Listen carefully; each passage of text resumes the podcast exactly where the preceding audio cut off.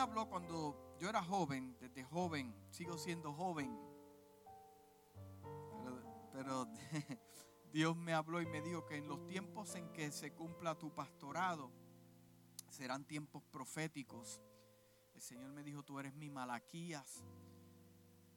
Eh, y siempre medito en estas cosas porque nunca pasó por mi mente ser pastor en uno de los tiempos más difíciles. Pero usted puede decir, pero pastor, siempre han habido guerras, siempre han habido plagas, siempre han habido conflictos en los gobiernos. Sí, pero los tiempos de hoy se están manifestando cosas y que el pecado, el pecado se está multiplicando. Las abominaciones llegando a la presencia del Señor. Los terremotos aumentando, multiplicándose. No es que esto no ha ocurrido desde el principio, no, es que está ocurriendo. El capítulo de Mateo 24 se está cumpliendo, todo está avanzando. La gente se le ha endurecido el corazón. La gente eh, eh, eh, pierde la conexión con Dios por cualquier cosa. Yo me acuerdo en mis tiempos de mi niñez el fuego que había en las iglesias, en los ministros, el fuego que había en los líderes. Habían varios, múltiples servicios en la semana y todos estamos estábamos ahí. Los domingos había servicio por la mañana y por la noche y todos estábamos ahí contentos. ¿Qué pasa con la iglesia de hoy? Es que tenemos nuestra mirada puesta en otras cosas. Eh, eh, y eso pues va a enfriar nuestro corazón, va a enfriar nuestro corazón. Y usted puede decir, pero pastor, es que, es que eh, hay una plaga, hay una pandemia, gente se está enfermando, gente... Sí, pero yo quiero acordarte algo, yo quiero que me escuches bien claro. Que en los tiempos de la persecución de la iglesia todavía se reunían y se reunían escondidos, pero no dejaban de congregarse, reunidos ahí, reunidos. Era una pandemia, era una amenaza, los estaban matando, les estaban cortando la cabeza, los estaban echando, eh, eh, eh, los romanos los echaban en lugares de entretenimiento para que los leones lo devoraran, devoraban. Habían niños, habían niñas, adolescentes. Había una amenaza para la iglesia, pero ¿qué hizo la iglesia? ¿Se escondió? ¿Qué hizo la iglesia? ¿Se mantuvo callada? No, continuaron predicando. Y como estaban siendo probados bajo el fuego, los milagros ocurrían, las señales manifiestas. Y la gente, dice la palabra que se digan, el Señor añadiéndole a la iglesia momentos difíciles, cruciales. Pero ¿qué me enseña eso? Que la iglesia se mantuvo fiel. Se mantuvo fiel. Se congregaban escondidos en catacumbas porque habían amenazas de muerte. Y en estos tiempos, como dice en inglés, parece que la iglesia no ha formado un backbone, un buen... Porque cualquier cosa nos asusta, cualquier cosa nos espanta. No le quito la magnitud de lo que nos está pasando. Porque nos están pasando muchas cosas a la vez. Muchas cosas a la vez. Y nuestra nación lamentablemente está pasando por crisis. Nuestra nación está pasando por crisis. Pero que, la pregunta es qué va a hacer la iglesia, qué vas a hacer tú, qué voy a hacer yo, qué vamos a hacer como equipo la iglesia. O nos rendimos, nos intimidamos. Eh, eh, eh, mire hermano, la Biblia dice que desde los tiempos de Juan el Bautista hasta hoy la iglesia ha sufrido violencia, pero solamente los valientes lo arrebatan. La palabra también mí dice que las puertas del infierno no van a tener ventaja sobre la iglesia. La iglesia no fue eh, eh, diseñada para retroceder, fue para avanzar. Aunque tengas problemas, aunque tengas enfermedad. Mira hermano, de algo usted puede estar seguro vamos a entrar al mensaje todavía. De algo usted puede estar seguro que si Dios se lo quiere llevar a usted, se lo lleva durmiendo, se lo lleva viendo televisión, se lo lleva manejando, se lo lleva compartiendo. Si Dios le marcó, usted nació con una fecha de nacimiento que es para los hombres saber que ese día, ¿verdad? Pero la fecha de su muerte la tiene Dios marcada porque Él es el poderoso, el que tiene control de la vida y de la muerte.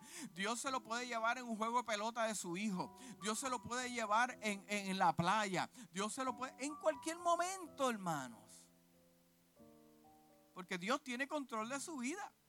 Y nosotros como iglesia no le podemos tener miedo a la muerte.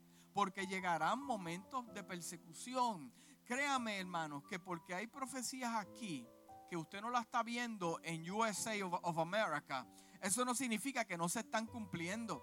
Porque hay países allá afuera, países allá afuera que le están tumbando las iglesias a la gente están quitando la, foto o la cruz en una iglesia y están poniendo la foto de los gobernadores o de los presidentes de esa nación. Hay gente que le están cortando la cabeza, están violando a las niñas por causa de qué? Del evangelio, porque los padres son pastores.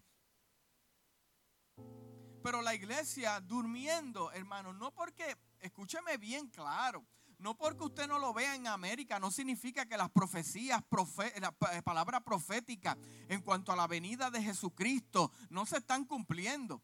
Mire, eh, vamos a salirnos de la... yo tenía un mentor que me decía, eh, eh, en inglés me decía, you, Hector, you have to think out of the box. You have to think out of the box. Y muchas veces pensamos en cuatro paredes. No, mire, Ponga noticias mundiales para que usted vea lo que está pasando en el mundo. Porque hay profecías aquí en esta palabra que gente se está amarrando de ellas porque están siendo perseguidos. Pero la pregunta es, ¿sueltan el llamado de Dios? ¿Sueltan el propósito? No lo hacen. No lo hacen porque saben en quién han creído. ¿Por qué te digo esto, hermano? Porque son tiempos peligrosos donde tenemos que amarrarnos a lo que dice la palabra del Señor. Las noticias, todo está, wow, tremendo, tóxico, pero sabemos que la noticia es que Cristo regresa a la tierra y nosotros como iglesia seremos levantados a la séptima trompeta. El Señor, mira, estoy viendo lo que el Señor me habló desde muy jovencito. Me dijo, en tus tiempos verán la venida de Cristo. Y eso yo lo creo. Tremendo estar vivo y ser testigo de lo que está ocurriendo en este mundo. Es un privilegio ver lo que se está formando en esta tierra y ser testigo de eso. Que otras generaciones no lo vieron. Muchos de la iglesia de la antigüedad murieron esperando esa esperanza. Ellos creían que Jesús podía regresar en cualquier momento. Y pasaron generaciones y generaciones. Pero, hermano, amárrese bien del Señor. La pregunta, la pregunta es, ¿estás preparado para encontrarte con ese momento? Yo creo en eso. Yo creo que Jesús viene a buscar la iglesia gente tiene el atrevimiento de decir, no, Jesús no viene a la tierra, todavía falta mucho. Mire, ya Israel en el 1948 se convirtió en una nación, ya esa profecía, mira hermanos, ya está todo. Una de las piezas esenciales para la venida del Señor, el Internet. Ya el Evangelio ha sido predicado por todo el mundo, hermano. Nadie tiene excusa bombardeado con mensajes, con palabras en este tiempo. Usted eh, enciende Facebook o, cualquier red social y usted ve mensajes, palabras de la venida del El Señor está hablando. Es como los tiempos de Noé. Hermano, yo quiero comenzar el mensaje, pero el Señor me sigue moviendo en esto. Como en los tiempos de Noé, no le creyeron. Está bien, no me creas. Yo, yo, yo en mi casa creemos en esto. Mi iglesia cree en esto. Nadie creía hasta que cayó la primera gota. Y Dios cerró la puerta. Dios le dijo a Noé, hazme un arca. Y Noé hizo el arca, fue obediente. No había llovido. Noé no veía nada. Cien años construyendo un imagínese 100 construyendo madera por madera, clavo por clavo, soga en soga y no ver nada. Hoy la gente tiene que, tiene que eh, construir si ve. Si ve, no hermano, eso no es lo que a mí me enseña la Biblia. Noé continuó construyendo, mira, se mofaron de él, se rieron de él. Tú estás haciendo un barco para que si aquí no llueve, aquí no hay agua. La maldad multiplicándose, mofándose de él. Y de momento, lo que él predicaba se cumplió. La primera gota cayó, llegó el diluvio y arrasó con toda esa generación y toda esa gente. Y Jesús dijo, así como en los tiempos de Noé.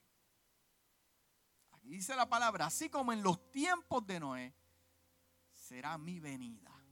Tiempos peligrosos, tiempos peligrosos. No esperes la primera, que caiga la primera gota para decir, wow, que yo hice. Hubiera cambiado, hubiera dejado eso, hubiera dejado aquella relación, me hubiera amarrado bien con el Señor. Eh, eh, hermanos, esto es tiempos peligrosos. Si estás tibio, ten cuidado. Si estás frío, amárrate bien con el Señor. Si estás caliente, enciéndete más para que puedas encender a otros. Si estás limpio, límpiate más, hermano porque las cosas se van a complicar, te lo estoy diciendo. No porque te lo digo yo en una palabra profética. Los tiempos están hablando, los cielos están testificando, el mundo, la tierra está temblando, los huracanes más poderosos que antes, la tierra está sufriendo, la creación le dice al Señor, haz algo, la tierra le dice al Señor, hazme justicia. Se va formar algo. Y yo espero que estemos preparados. Porque llegará el momento que el pastor no va a estar al lado tuyo. Vas a querer. Y no, no, hey, no te desconectes. Escucha lo que Dios te está hablando. Pero será muy tarde. No esperemos el día malo para entonces cambiar. Yo quiero que vayas conmigo al libro de Génesis. Voy a ser bien breve. Yo creo que ya yo prediqué lo que iba a predicar. Quiero que vayas conmigo al libro de Génesis. Capítulo 5, versículo del 21 al 25. Si usted nota que yo estoy hablando otras palabritas, es que estoy leyendo diferentes versiones.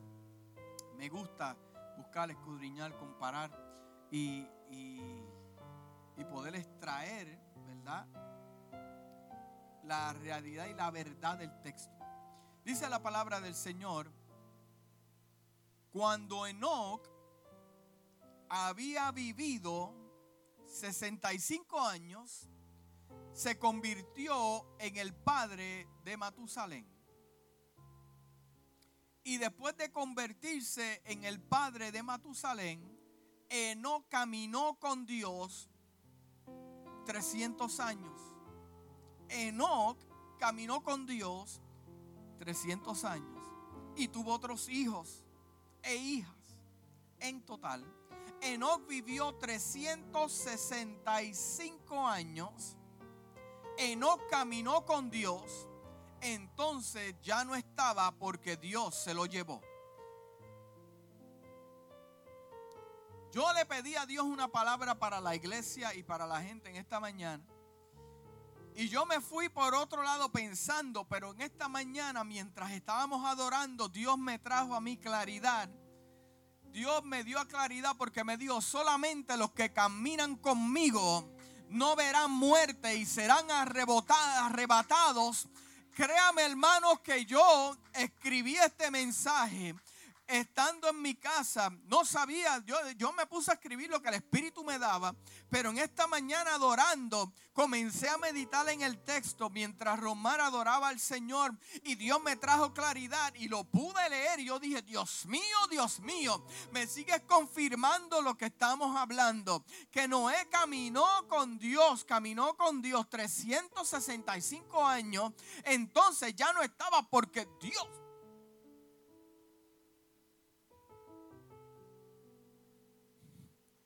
se lo llevo. El, el, libro de Hebreos capítulo 11, versículo 5 dice, por fe, escuche bien, vamos a unirlos prontamente, por fe Enoch fue quitado de esta tierra. ¿La fe de quién? ¿La fe de Dios? No. La fe del mismo Enoch. Por fe Enoch fue quitado de esta tierra para que no experimentara muerte. No pudo ser encontrado porque Dios se lo había llevado. Enoch no vio muerte, se lo llevó vivo.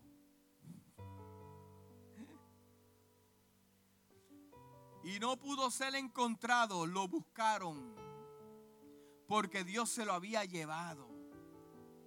Porque antes de que se lo llevara, fue elogiado como alguien que agradó, oh my God, que agradó a Dios, fue aplaudido.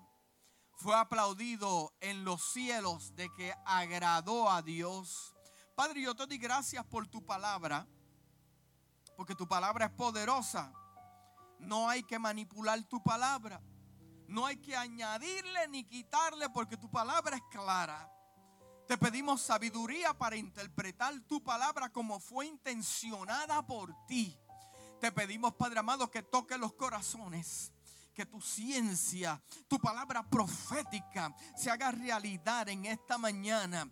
Padre amado, yo ato todo espíritu contrario, toda mentira que quiera cautivar nuestra mente para que tú te glorifiques. Padre amado, limpia el terreno de nuestro corazón para que esta semilla llegue a cada vida. Padre amado, reprendo y ato todo demonio, espíritu inmundo que quiera robarnos este momento de recibir una palabra profética de los cielos, aunque sea una palabra, un decir, que te glorifiques Dios en el nombre de Jesús. Y la iglesia dice, amén y amén. Yo le he puesto por título a este mensaje de hoy las siete características, siete características de los que caminan con Dios.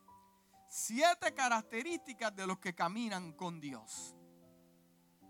Y yo quise buscar la definición de características y dice lo siguiente, cualidad o circunstancia que es propia, que es propia o peculiar de una persona o una cosa y por lo cual se define, primero, se define, segundo, se distingue de otras especies, de otras especies al principio de la definición me llama algo, y es esto, me llama la atención algo, dice, cualidad o circunstancia que es propia, característica.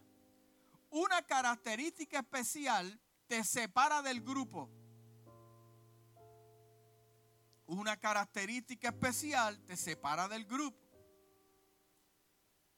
Dame un ejemplo, pastor. ¿Te acuerdas cuando Jesús estaban golpeando, estaba siendo juzgado por los, por los religiosos, por los sacerdotes. Llegó Pedro. Pedro no dijo ni una palabra porque Pedro estaba asustado. Pedro se estaba escondiendo.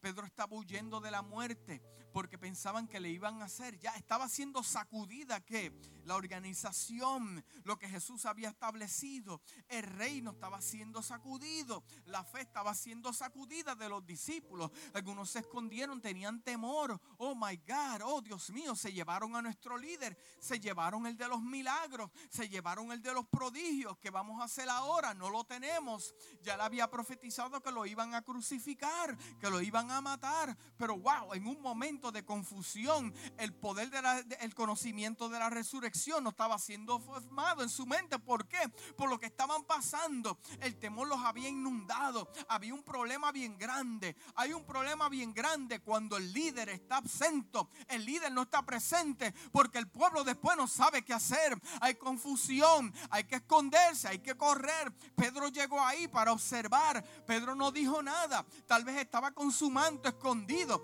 Pero se levantó alguien y dijo, mm, yo creo que tú eres uno de ellos. ¿Por qué? Porque aunque no hables, algo me dice que tú eres uno de ellos. Pues claro, porque porque Pedro caminó con Jesús. La unción fue sobre Pedro. Y cuando tú llegas a un lugar, no tienes ni que hablar, no tienes ni que comentar, no tienes que impresionar a nadie, no tienes que decir cuántos diplomas tienes, cuánta educación tienes. Cuando tú llegas a los lugares y tienes presencia de Dios, tienes una característica única que no tienes que convencer a nadie. Simplemente con llegar a los lugares, sabe que tú eres un hijo de Dios. ¿Por qué? Porque te distingue de algo que los demás no tienen. Camina con sabios y te convertirás en sabio, dice la palabra del Señor.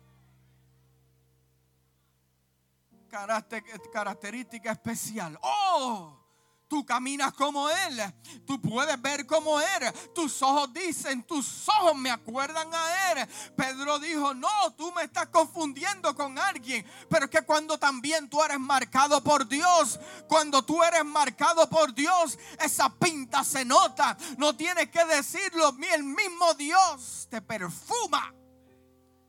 Su llamado y su propósito, características únicas Pedro se reunió con un montón de gente, llegó donde había gente viendo lo que estaban viendo, pero él fue el único con una característica especial. ¿Por qué, hermano? ¿Por qué, pastor? Explícame esto. Porque caminaba con Jesús. Caminaba con Jesús. Iba a las aldeas con Jesús. Iba a los otros lugares con Jesús. Sanaron los enfermos. Jesús estaba alimentaron a la multitud, Él estaba. Fue tanto la relación que caminó sobre el mar mientras estaba viendo a Jesús. Pedro se hundió, pero Pedro vio a Jesús caminar sobre las aguas. Una relación íntima, tan íntima que Jesús le dijo, Pedro, me amas. Tres veces, tú sabes que te amo. Pues si caminas conmigo, haz mi obra, le dijo Jesús. Gente que camina con Dios tienen una característica especial. Se nota cuando hablan. Usted puede notar en sus decisiones. Porque sus decisiones no vienen de su propio entendimiento. La palabra dice, no seas sabio en tu propia forma de pensar. Porque el que camina con Dios va dirigido con quién? Con por Dios el que toma decisiones y vemos el fruto es porque camina con Dios. Porque cuando uno tiene una característica especial te separa del grupo y eres único. Caminar con Dios significa, el escritor de Hebreos lo define de, una manera especial, porque comienza con la fe. Porque caminar en fe es agradar a Dios.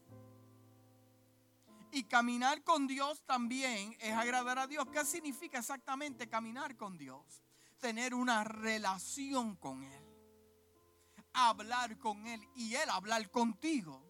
Porque la oración, mucha gente piensa que es one way. No, la oración no es one way. La oración es two way. Tú hablas con Él y Él te responde. Él habla contigo y tú le contestas. La oración, entiende bien claro, la oración es a two way street porque es una relación. Ahora mismo usted tiene una relación con su esposa. Usted habla con ella. Ella habla contigo porque tienen una relación. Son uno. Y la palabra me dice a mí que Jesús dijo que si permanece en mi palabra y mis palabras permanecen en ti, seremos uno. Eh, yo y el Padre vamos a venir a morar en ti. entonces esto me habla a mí de una relación. Es imposible que usted le hable a Dios y Dios no te hable a ti. Que esto es una relación.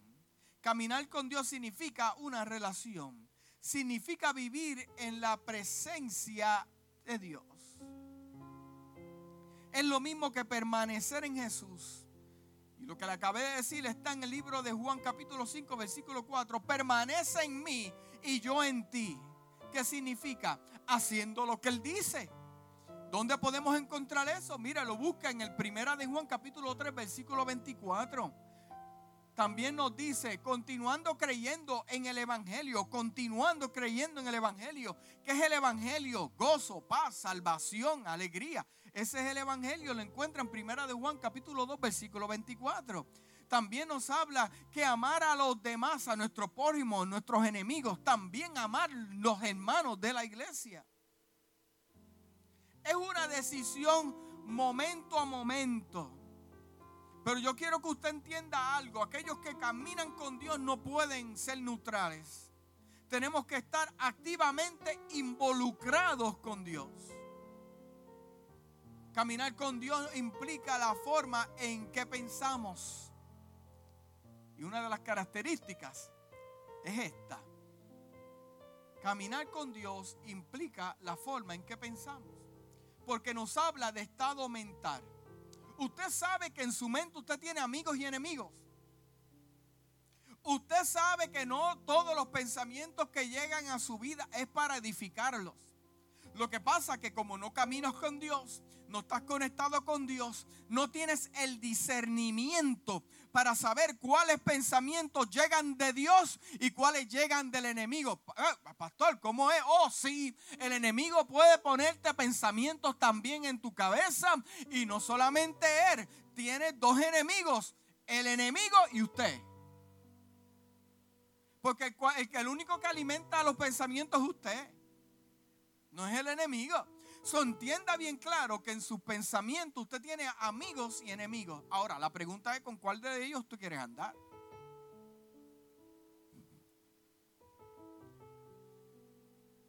Vamos a la palabra. ¿Qué nos dice la palabra en cuanto a lo que acabé de decir? Y a vosotros también, que eran otro tiempo extraños, enemigos en vuestra mente enemigos en vuestra mente, haciendo malas obras. Ahora os ha reconciliado. ¿Qué nos habla hermano, el hermano apóstol Pablo? Nos habla de que, que nosotros, nuestra mente era enemiga de Dios. Muchos de los pensamientos que van a llegar a nuestra mente no es para edificar, es para apartarte, para confundirte, para desanimarte. Pero aquellos que andan con Dios saben, que saben, que saben que sus pensamientos tienen que ser discernidos espiritualmente para nosotros saber cuál alimentamos y cuáles no. Usted tiene el derecho y tiene el poder de escoger sus amistades, ¿verdad que sí? Amistades buenas, amistades malas, pues también escoja sus pensamientos. El libro de Colosenses también en la versión nueva internacional, versión internacional nos dice lo siguiente. En otro tiempo usted por su actitud y sus malas acciones estaban alejados de Dios y eran sus enemigos. Pero ¿cómo es esto? Porque el mismo versículo en otra versión me habla de pensamiento, me habla de mente, porque todo se desarrolla aquí. Es imposible que usted me diga a mí que usted anda con Dios y tener pensamiento de hacerle mal, daño al prójimo. Es imposible que usted me diga que anda con Dios y usted se deja llevar por el coraje y toma decisiones. No, es imposible. ¿Por qué? Uno de los dos amigos está alimentando. Tienes un amigo a la derecha que te dice, bótalo, déjalo, mátalo, elimínalo. Y hay otro amigo que te dice, no, espera, Dios es bueno, Dios lo va a hacer. Ahora, ¿cuál de los dos amigos? Oye, y que vienen en grupo.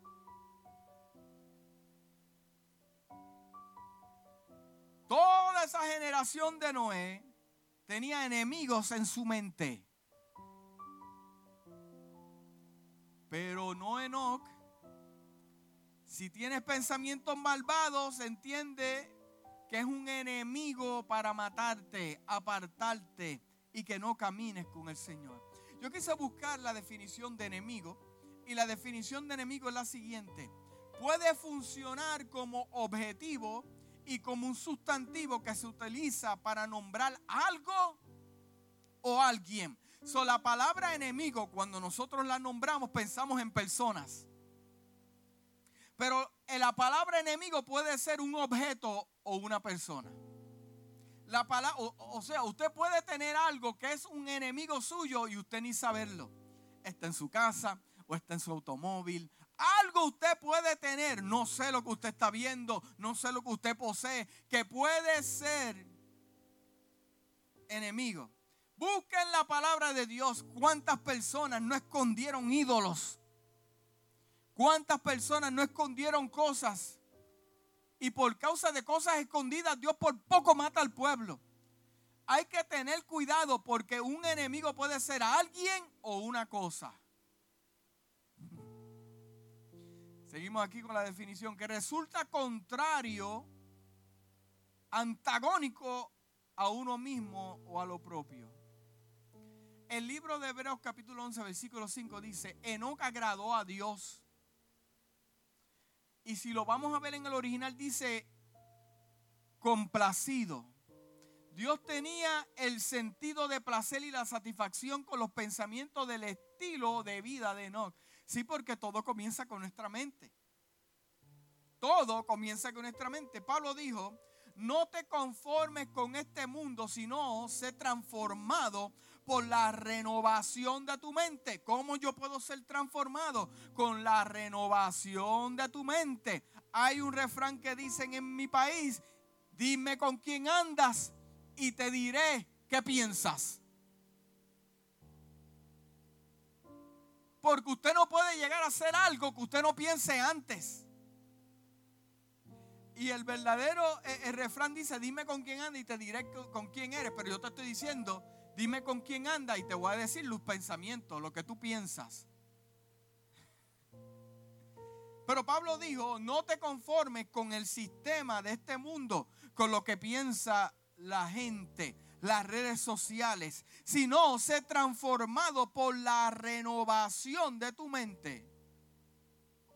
Está en el libro de Romanos capítulo 12, versículo 2. Enoch debe haber hecho eso. Pensó en cosas que son verdaderamente honestas, justas, puras, encantadoras y de buen informe.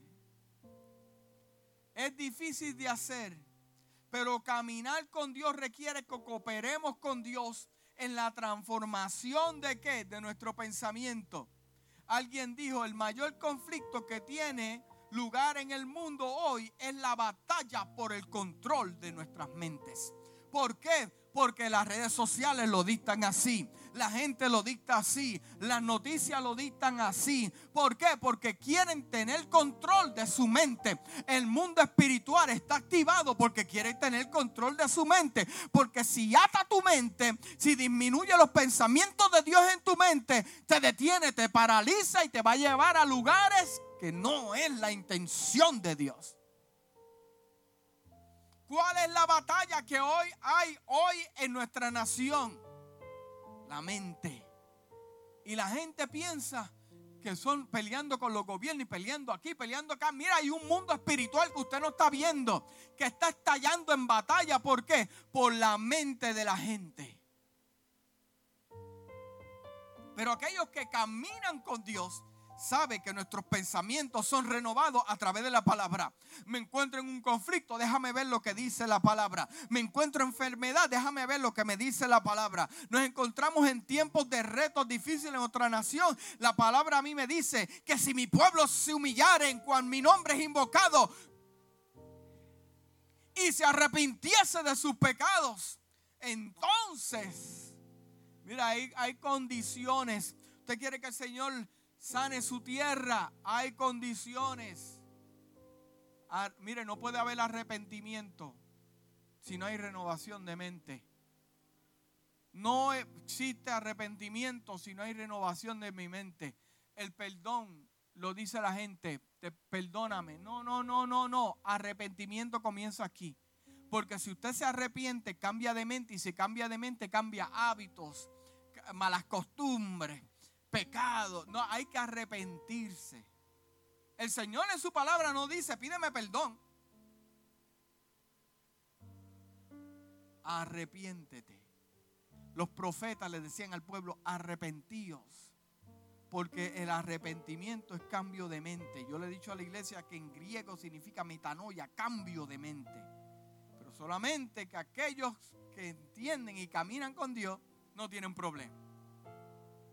Los que caminan con Dios no tienen este problema. ¿Por qué? ¿Por qué? Porque saben que Dios tiene control de su mente y todos los días renuevan su mente en la palabra del Señor. Entonces, yo te quiero hablar del interior y el exterior. Porque el diablo trata de decirnos que vuestra vida exterior está bien nos engaña. Siempre y cuando tengamos comida, siempre y cuando tengamos nuestro vehículo, siempre y cuando tengamos nuestra casa. Pero entonces, miren lo que dice. Entonces estamos bien con Dios. Si tienes esto, estás bien con Dios. Pero Dios dice, el Señor no mira las cosas que la gente mira, dice su palabra. La gente mira la apariencia externa, pero el Señor mira el corazón. O sea, la intención de Dios es sanarte tu interior para que puedas lograr cosas en el exterior. La palabra del Señor dice, buscar el reino de Dios y su justicia y todas las cosas llegarán. ¿Por qué? Para añadirte, complementarte y darte. Miren, nosotros tenemos una opción. Y la opción es la siguiente. Sométete a Dios y resiste al diablo, dijo Pablo, y el diablo huirá de ti. Y el diablo huirá de ti. En Filipenses capítulo 2, versículo 5 dice, la actitud de ustedes debe ser como la de Cristo Jesús. La actitud mía, dice, dice Pablo, tiene que ser como la de Cristo Jesús. ¿Cuál fue la intención de Cristo Jesús? Edificar, crecer, derrumbar la, institución religiosa que no agradaba, a Dios en ninguna manera para reconciliar un nuevo pacto de salvación, de gozo y bendición. Tenemos que tener la actitud. ¿Y cómo comienzan las actitudes? Con nuestra mente. Deja de pensar como el mismo enemigo. Deja de pensar como el mismo enemigo. Comienza a pensar como Jesús. El salmista dijo estas palabras. He escondido tu palabra en mi corazón para no pecar contra ti, dice el Salmo 119, versículo 11. La palabra de Dios cambiará nuestra, ¿qué? nuestra perspectiva. El reino de Dios en la tierra no se va a formar de acuerdo a nuestra opinión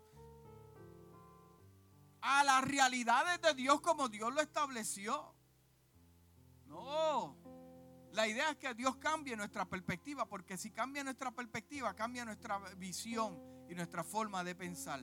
Sustituye los pensamientos tuyos con los pensamientos de Dios. Ah, pero es que yo no puedo. Es que eso no se puede hacer. Usted coge donde quiere comer, ¿verdad que sí? Usted coge si es Burger King, McDonald's, si es, yo no sé lo que le gusta a usted. También usted tiene el poder para alimentar los pensamientos y quedarse anclado en ese pensamiento. Personas que llevan semanas anclados, mire, tira el ancla y te quedas ahí en ese pensamiento. Deja que yo lo coja. Deja que yo lo... Oye, tiene toda la semana pensando en eso. ¿Quién decidió eso? Usted.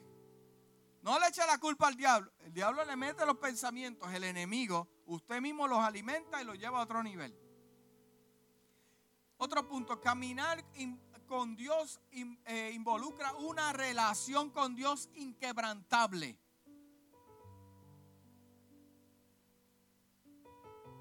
Con virus o sin virus, inquebrantable. Siéndole fiel al Señor. Porque el caminar con el Señor no significa caminar con Él. Sí, porque algunos quieren caminar con Él los domingos para llegar a la iglesia. Camina conmigo, vamos juntos a la iglesia.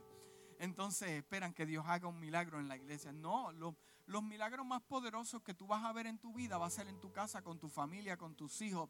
En la iglesia venimos a celebrar la salvación y adorar y cantar. Y no estoy diciendo que Dios lo pueda sanar. No, no, no. Pero la, eh, eh, eh, los milagros de Dios, te lo digo por experiencia, los milagros de Dios los vas a ver en tu trabajo, lo vas a ver con tus hijos, lo vas a ver con tu esposa, lo vas a ver con tus finanzas. ¿Por qué? Porque esa es la intención de Dios. Pero entonces, ahora que no tenemos servicio, ahora que no estamos reunidos, te hago una pregunta, ¿tu relación con Dios es inquebrantable?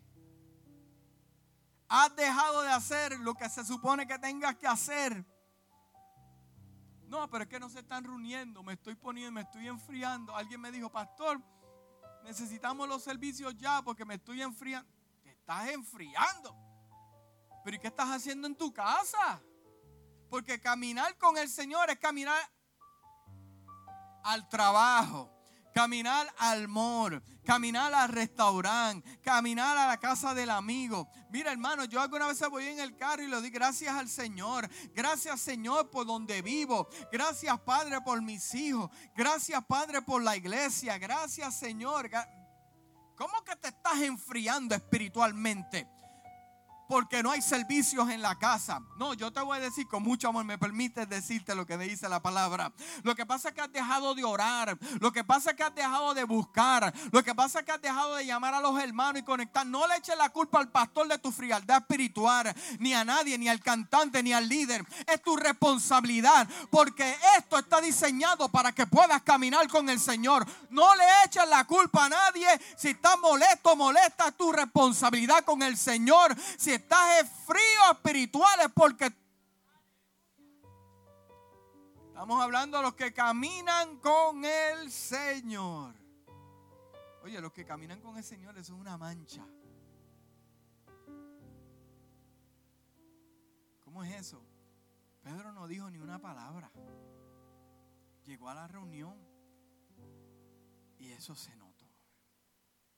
Eso se una relación inquebrantable. Mantenerse en comunión con Dios. En Génesis nos, nos, relata que después de convertirse en el padre de Matusalén, hay un misterio ahí, pero yo te lo enseño después, porque tuvo otros hijos, otras hijas, pero nombra a Matusalén, fue el hombre que más vivió, vivió más de 900 y pico de años. Dice, Enoch caminó fielmente con Dios 300 años. Enoch caminó fielmente con Dios 300 años. Entonces, usted lleva caminando con Dios, no sé cuál edad usted tenga. Tal vez usted lleva caminando con Dios 20 años, tal vez usted lleva caminando con Dios 30 años, tal vez usted tiene, lleva caminando. Hay gente que me dice, yo llevo toda mi vida en el Evangelio, nunca me...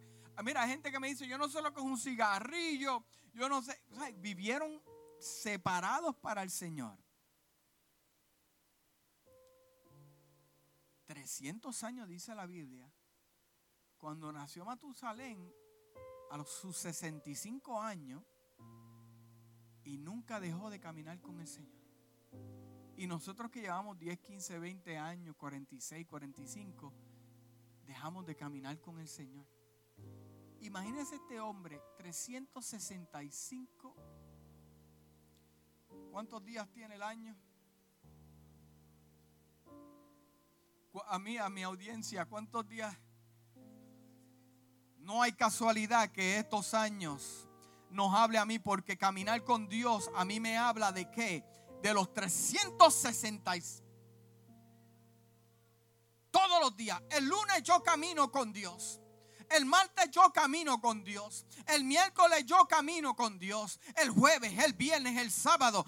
A la iglesia llego los domingos y esto explota. ¿Por qué? Por la causa de lo que yo he hecho. Lunes, martes, miércoles, jueves, viernes, sábado. El domingo. ¿Tú sabes lo que pasa con la iglesia de hoy en día? Que nada más quieren caminar con Dios los domingos. Y se quieren conectar con Dios los domingos. Yo reprendo al mismo espíritu religioso del mismo infierno. Y por eso dice, esta iglesia está muerta, aquí no hay sanidades. No, lo que pasa es que tú llegaste muerto y quieren que te revivan. No.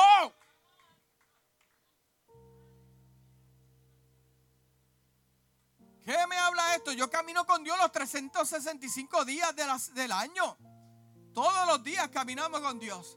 Oh, no, el Señor va contigo al mall. El Señor va contigo a hacer compras. Mire, hay algunos que han caminado haciendo compra y de momento mm, sienten el impacto de Dios y Dios le da una revelación.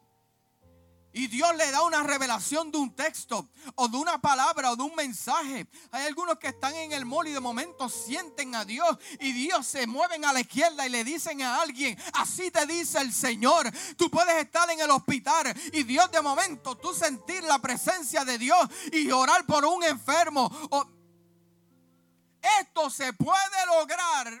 Mire, no me diga, yo estoy cansado de la gente diciéndome cosas. Porque sus frutos dicen otra cosa. No me diga a mí que Dios le habló y sus frutos dicen otra cosa. Oye, que mucho me molesta la muleta que Dios me dijo y por eso es que la iglesia está como está. Dios me dijo esto, Dios me dijo, mira, no, Dios no te dijo nada. Gente que me ha dicho, Dios me dijo y Dios me revela, yo no he dicho nada. Pero ven acá, ¿qué Dios está hablando? Que alguien me diga a mí, Dios me dijo, y Dios me diga a mí, el pastor, le, no, yo no le he dicho nada, ten cuidado.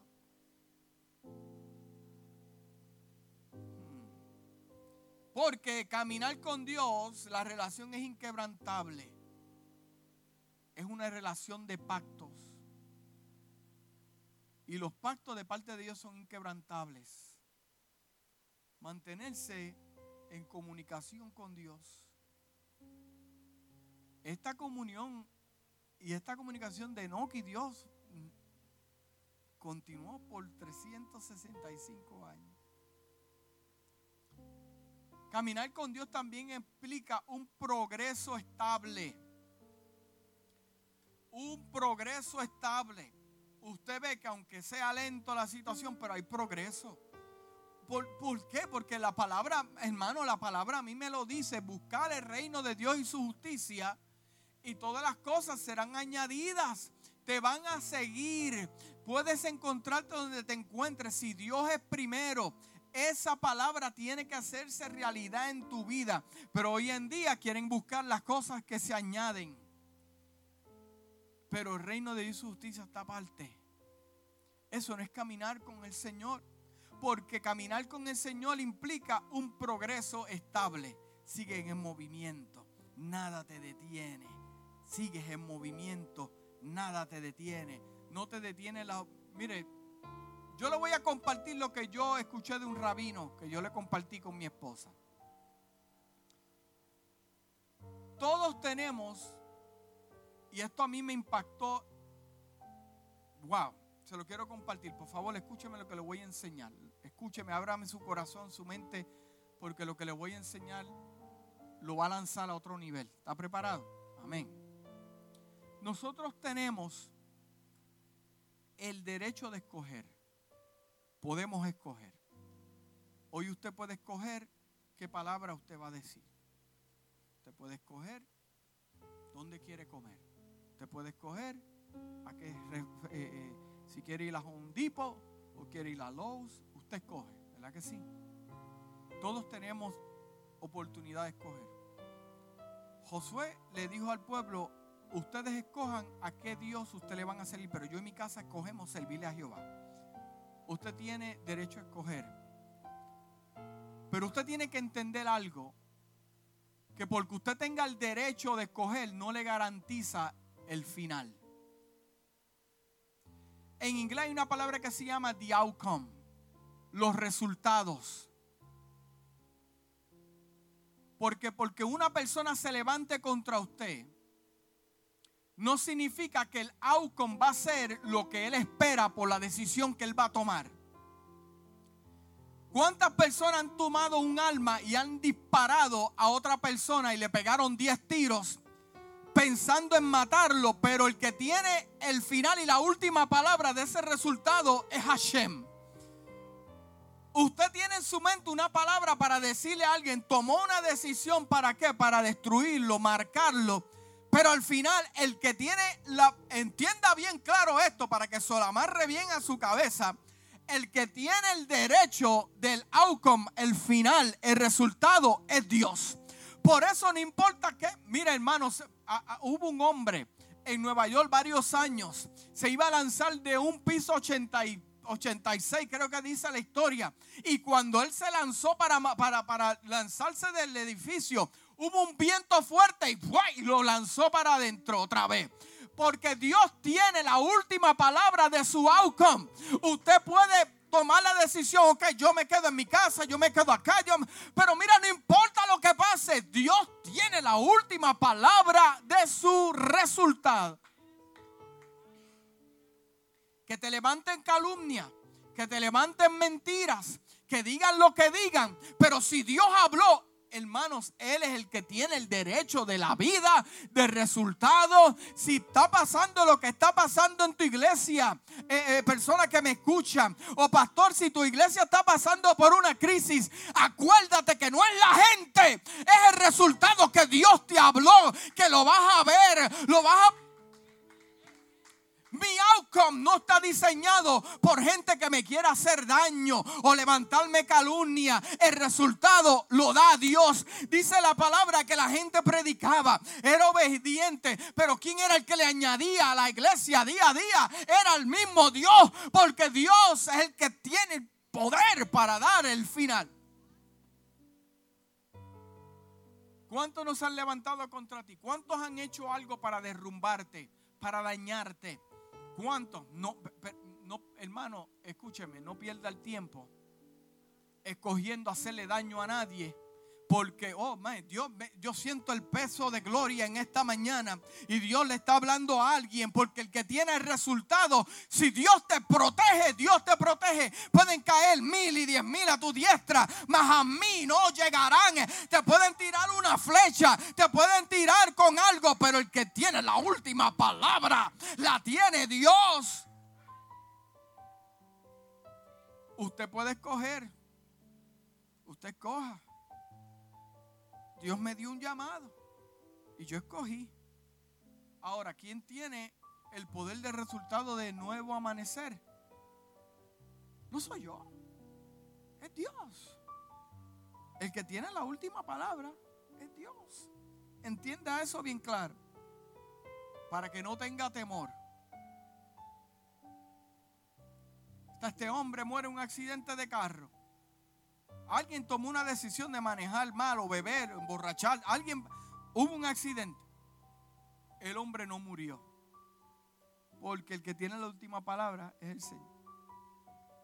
Ahora Elí, cuando recibió la noticia de sus hijos malvados, ¿qué dice? Se cayó de la silla, se nucó y se mató. Eh, eh, ¿Cómo usted explica eso? Porque cuando el Señor quiere hacer algo, lo hace. El que tiene la última palabra de su resultado no son los hombres, no es la acción de otra gente, es lo que Dios dijo. Wow, qué libre te hace eso. Eso te hace libre, porque entonces caminas con Dios y sabes que Dios te defiende. Wow, eso a mí me da una libertad de saber que aunque puedan levantar lo que levanten o puedan decir lo que digan, el que tiene la última palabra es el Señor. Le da un gloria al Señor? Aquí los que están aquí dan un gloria al Señor.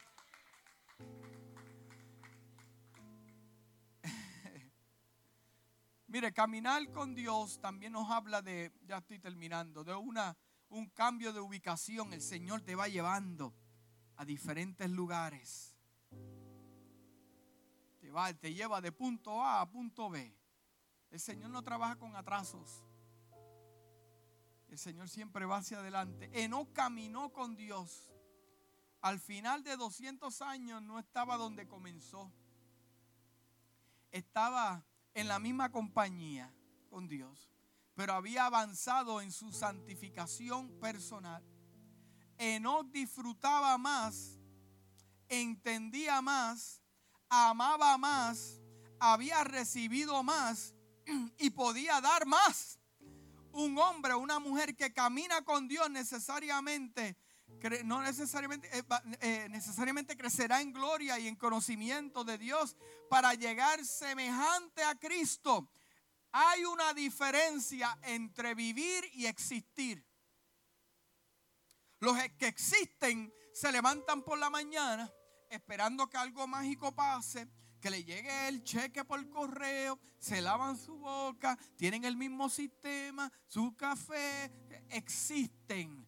Eh, eh, quieren tener su familia, quieren tener sus hijos, se retiran, ellos quieren vivir en una montaña, existen. Pero los que viven son otra cosa. Viven en propósito, viven en palabra con el Señor. Los que viven, ¿por qué viven? Porque caminas con la vida. ¿Y quién es la vida? La vida es Jesús, la vida es Dios. Caminan en propósito, caminan en destino. Yo cuando me levanto por la mañana, yo sé de que sé, de que sé, de que yo tengo propósito mi vida. Yo no existo como otros, no, yo vivo porque vivo para Él, porque vivo porque antes yo era muerto en delitos y pecados, pero ahora como camino con Él, ahora yo vivo, yo no existo. La pregunta es, ¿usted existe o vive? ¿Sabe por qué yo vivo? No solamente porque camino con Él, yo vivo porque yo sé lo que Él me habló, lo que Él me prometió y me dijo, aquí es donde y yo vivo. Yo vivo con propósito. Yo vivo en paz, yo porque yo sé de que Él fue el que llamó. Seguimos aquí ya casi, estamos caminando. ¿Estamos creciendo con Dios? Es la pregunta. Estamos creciendo. Pedro nos aconsejó crecer en la gracia, en el conocimiento de nuestro Señor Jesucristo, Salvador. Segunda de Pedro 3:18, crecer en gracia requiere aumentar nuestra espiritualidad. No es aplaudir lo malo, hermano. No, crecer en las oportunidades, gracias, oportunidades. Crecer en conocimiento requiere aprender las escrituras, conocer a Jesús cada vez más implica pasar más tiempo con Jesús de lo que solíamos hacerlo, yendo más lejos con Jesús de lo que solíamos hacerlo, volviendo a ser más ferviente en el Espíritu. Entonces, si estás debilitado, debes alterar tu caminar. ¿Con quién estás caminando? Algo estás escuchando. La palabra dice que caminas con sabios. Si quieres ser sabio, camina con sabios. Dios nos pide que caminemos por el mundo. Dios no nos pide que caminemos por el mundo, sino que nos pide que caminemos y progresemos en Él. Caminar con Dios implica la separación del mundo, porque debemos caminar en luz. En primera de Juan, capítulo 1, versículo 6 al 7 dice, si afirmamos tener comunión con Él y caminar en la oscuridad, mentimos y no vivimos por la verdad. Porque si caminamos en la luz, como Él es, está en la luz, tenemos comunión los unos con los otros. Oh my God.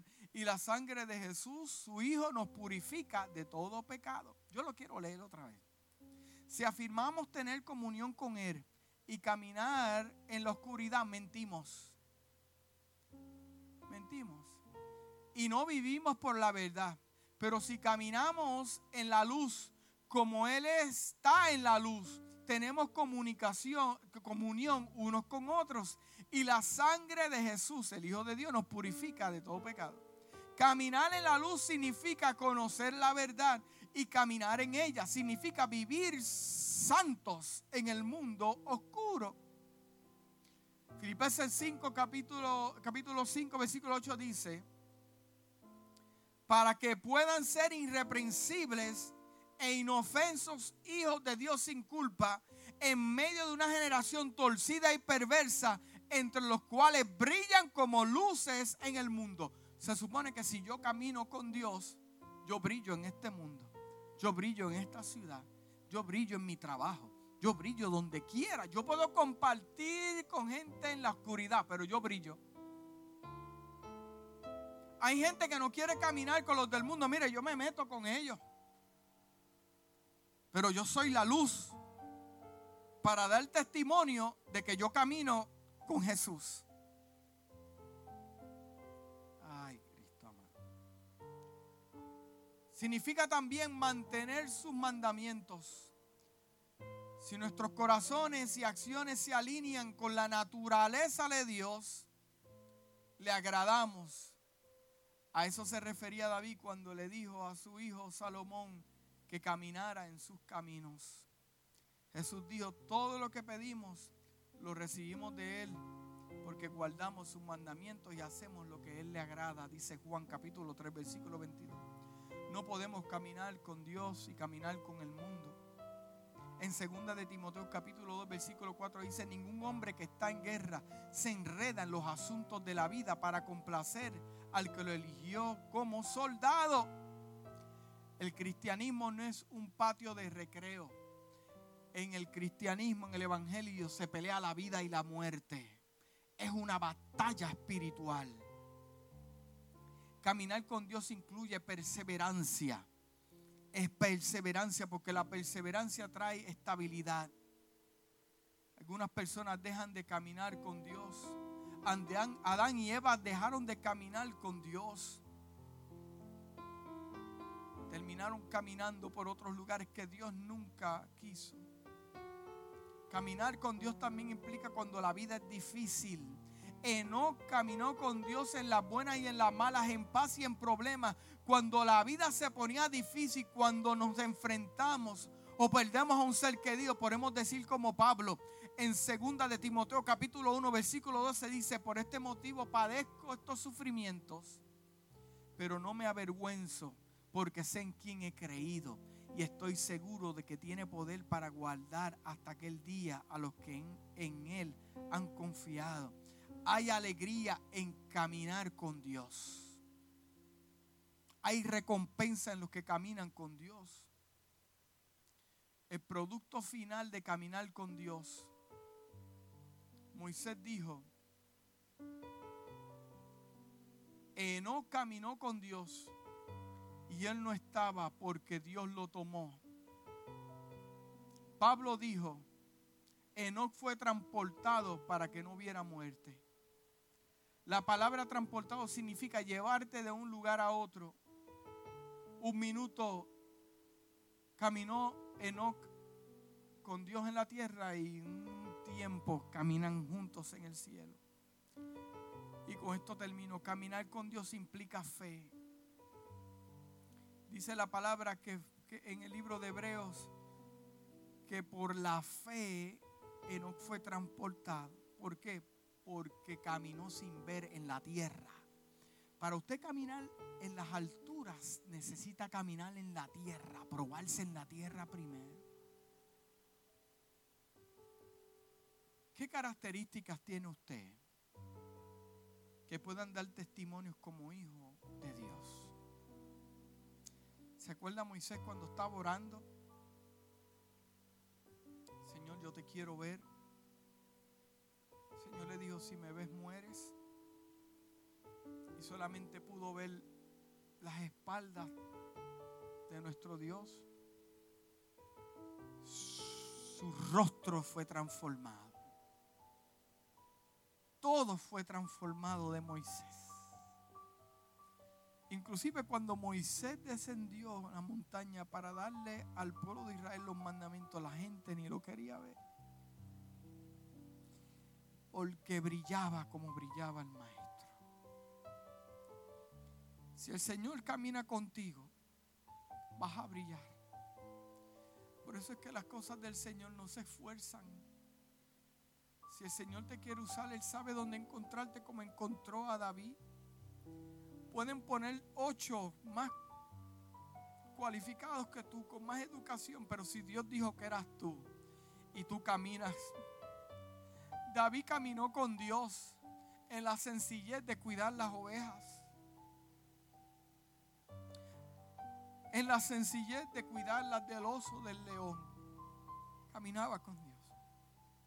Las cosas de Dios no hay que esforzarlas. Dios no necesita tu ayuda para transformar la gente. Dios necesita tu fe y tu obediencia. Y Él los transforma. ¿Qué te digo esto, iglesia? Vivimos en tiempos difíciles. No es casualidad que Dios me está hablando de que caminó con Dios y después fue transformado y elevado al cielo. Los que van a ser arrebatados para que no vean muerte en lo que ocurre en esta tierra serán gente que caminan con Dios. Ahora yo entiendo por qué Dios me dio este mensaje si no caminas con Dios, yo te digo en esta mañana, alíñate con Dios. Alinea tu familia como sacerdota. Tome control de tu casa. Alinea con Dios tus pensamientos, tu caminar, tu vocabulario, tus palabras, tus acciones. El diablo quiere destruirte, destruir tu casa, tu familia, destruir tus finanzas y al final que abras los ojos y te veas destruido solo y sola en un lugar que Dios nunca escogió para ti. entiéndeme bien claro que el caminar con Dios implica negarse a sí mismo. No puedes caminar con la agenda de Dios y con tu agenda en el bolsillo de atrás. Que cada vez que pase algo que no te agrada, que no te pone contento, sacar tu agenda y decir, no, yo sigo esta. Porque Dios entiende bien claro, Dios te va a llevar a un lugar que te conviene, que va a bendecir tu casa, va a bendecir tus hijos. Basta ya de tener nuestra agenda the back pocket in case just it doesn't work. No, este es el momento de coger tu agenda, bótala, elimínala, bótala, quémala y sigue a Dios. Porque la iglesia, aunque tú no quieras, aunque sean palabras que te asustan, pero Jesús viene a arrebatar a los que caminan con Él, no según la voluntad de ellos, sino la voluntad de aquel que lo envió.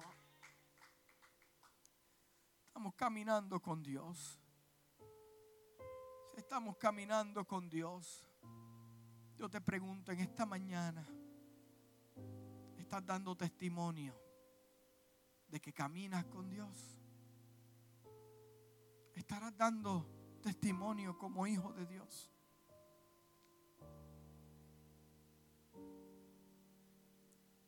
Padre, en esta hora yo te doy gracias por tu palabra.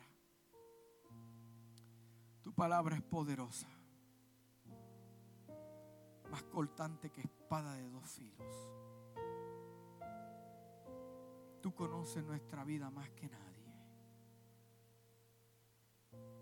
Tú conoces nuestra vida donde nadie lo ve. Tú conoces nuestra vida donde el lente del hombre no puede llegar, el lente del ojo del hombre no puede llegar. Tú conoces el interior. Tú sabes quiénes caminan contigo y quiénes no caminan contigo. Te pedimos que este mensaje en esta mañana crea un despertar, Dios mío, en gente, gente que has escogido tú, que los has llamado. Te pedimos, Padre amado, que en esta mañana puedan tomar una decisión. Si caminan contigo o caminan con el mundo. Porque tu libro de Santiago, capítulo 4, versículo 4 dice que los que, que los que no caminan contigo son enemigos tuyos. Cualquiera que se constituya amigo del mundo se considera enemigo de Dios. Te pedimos, Padre amado, en esta mañana paz al que no tiene, gozo al que no tiene, despertar al que duerme, vista a los ciegos, a los sordos que puedan escuchar. Tu venida está cerca. Y le has llamado tus ministros como llamas de fuego Y tus ministros hablan lo que tú quieres que ellos hablen. Y Padre amado, quieres arrepentimiento y separación. Porque tu venida está cerca. No hay momentos para pensar de cosas grandes que vienen. Es momentos para arreglar nuestra vida hoy. Padre amado, que sea tu espíritu trayéndonos convicción de pecado de hacer no tu voluntad. Que caminemos contigo y que el mundo vea que caminamos contigo. Yo sé que caminar contigo hay lágrimas, hay más preguntas que respuestas. El caminar contigo hay traiciones. El caminar contigo se sufre. Pero tu palabra dice y dijiste tú, mi Jesús, que en el mundo vamos a tener aflicciones, pero confiar que yo he vencido al mundo, dijo Jesús. En esta mañana caminamos contigo aunque no veamos. Caminamos contigo aunque no entendamos. Caminamos contigo, Dios mío, aunque escuchemos lo que escuchemos. Porque nuestra mirada está puesta. Está puesta en ti, Dios. Te pedimos perdón, Padre amado, y nos arrepentimos si en estos tiempos caminamos de acuerdo a nuestra voluntad. Te pedimos, Padre amado, perdón por nuestra ignorancia. Te pedimos perdón, Dios mío, si nos hemos dejado llevar por lo que dicen los hombres para hacernos daño. Porque tener fe es confiar en ti, que lo que tú hablaste va a cumplirse. Y que tú cuidas a tus hijos. Gracias por tu amor. Gracias, Padre amado, por tu misericordia. En el nombre de Jesús. Amén. La iglesia dice...